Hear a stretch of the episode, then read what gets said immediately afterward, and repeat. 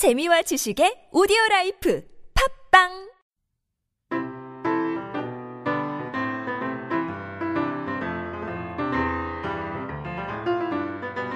영탄이의 일기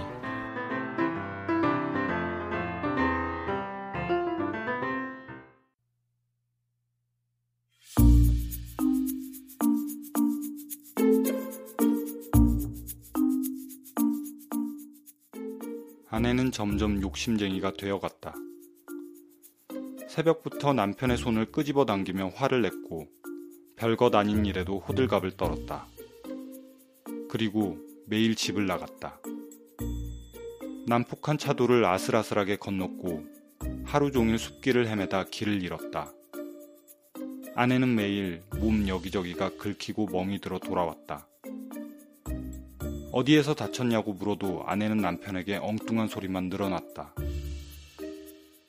붉은 산 꼭대기에서 여우를 만났고 바다처럼 넓은 호수에서 구름 위를 걸었고 소금 사막에서 기타를 쳤다며 들뜬 목소리로 말했다. 그리고 남편에게 별을 따다 주겠다며 새끼손가락을 내밀었다. 걱정이 된 남편은 코를 훌쩍거리는 아내의 이마를 짚어보고 아내를 억지로 침대에 눕혔다. 한참을 신랑이 하다가 잠든 아내의 귓가에서 소금 냄새가 났다.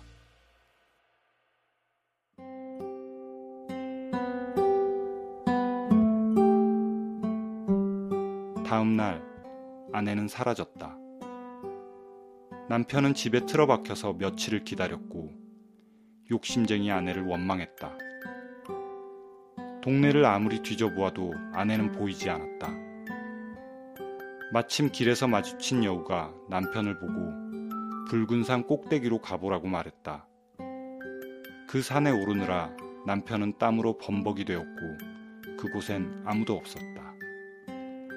주저앉은 남편을 보고 지나가던 구름이 바다처럼 넓은 호수에서 아내를 보았다고 말했다. 하지만 그곳에도 아내는 없었다.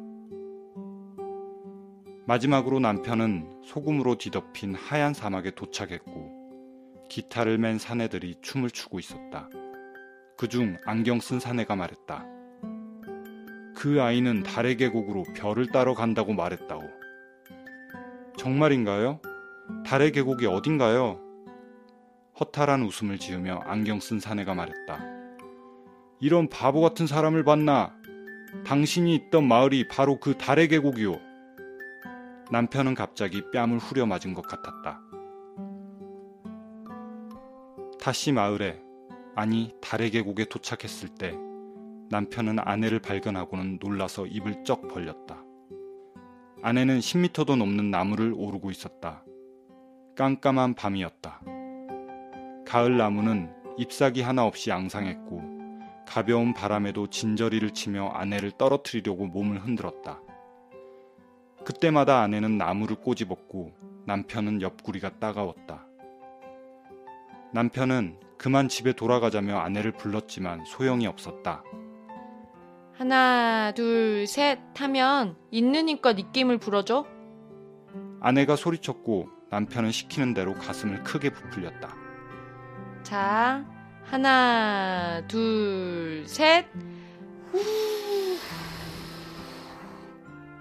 그러자 깜깜하게 밤하늘을 뒤덮었던 구름이 천천히 밀려나더니 수만 개의 별이 우박처럼 쏟아져 내렸다. 그때 하마터면 남편은 비명을 지를 뻔했다. 남편이 다시 고개를 들었을 때 앙상한 가지에 별이 가득 걸려 있었다. 남편은 한 번도 별을 이렇게 가까이서 본 적이 없었다.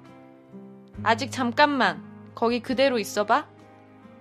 아내가 손을 뻗어 가지를 흔들었다. 그러자 꽃잎처럼 별이 나무에서 떨어져 남편의 머리를 하얗게 덮었다.